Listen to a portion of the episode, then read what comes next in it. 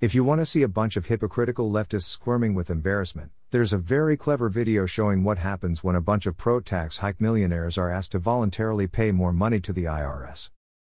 I've even debated some of these rich, pro tax statists on TV, telling them not to make the rest of us victims of their neurotic guilt feelings.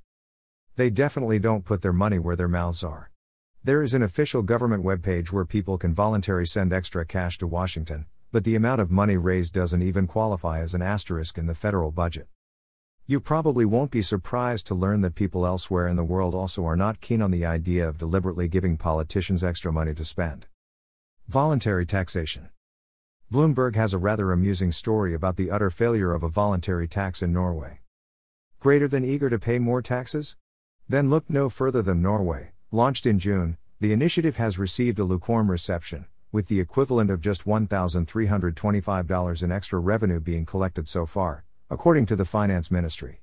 That's not much for a country of 5.3 million people. The tax scheme was set up to allow those who want to pay more taxes to do so in a simple and straightforward way, Finance Minister Siv Jensen said in an emailed comment.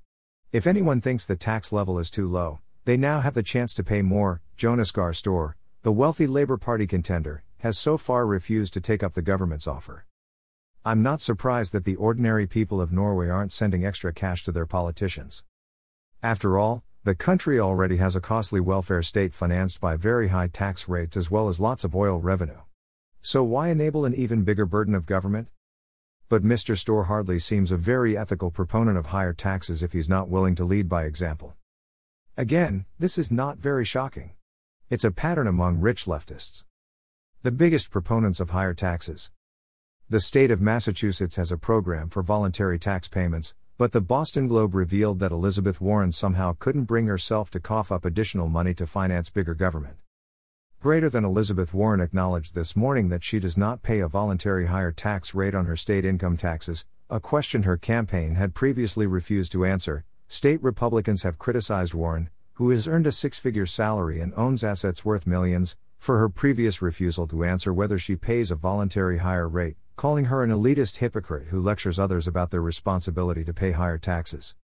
And John Kerry also decided that he wouldn't pay extra tax to his state's politicians. Greater than Senator John Kerry, D. Mass, sailed into hot water last year when tax returns revealed that he also paid the Bay State's lower tax rate. Perhaps he intended to pay Massachusetts' higher rate, but his calculator slid off his yacht.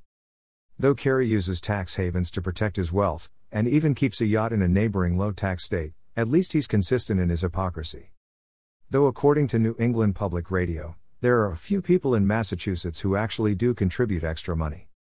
Greater than Lenox accountant William Keene said it's his job to save his clients money, so he just assumes they want to pay their state income tax at 5.1% and not the optional rate of 5.85%. Greater than. Greater than. Greater than. Greater than if somebody specifically asked to be set at the higher rate, I would do it, Keene said Friday. Nobody has ever even asked for that. It's never even come up.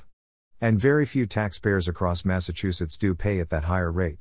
According to the State Department of Revenue, on average since 2002, 1,200 people each year check the box on the tax form to voluntarily pay more.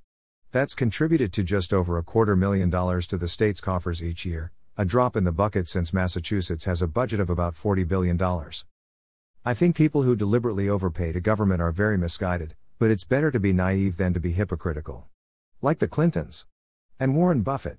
Or any of the other rich leftists who want higher taxes for you and me while engaging in very aggressive tax avoidance. Reprinted from International Liberty. Daniel J. Mitchell. Daniel J. Mitchell is a senior fellow at the Cato Institute who specializes in fiscal policy, particularly tax reform, international tax competition, and the economic burden of government spending. He also serves on the editorial board of the Cayman Financial Review. This article was originally published on fee.org. Read the original article.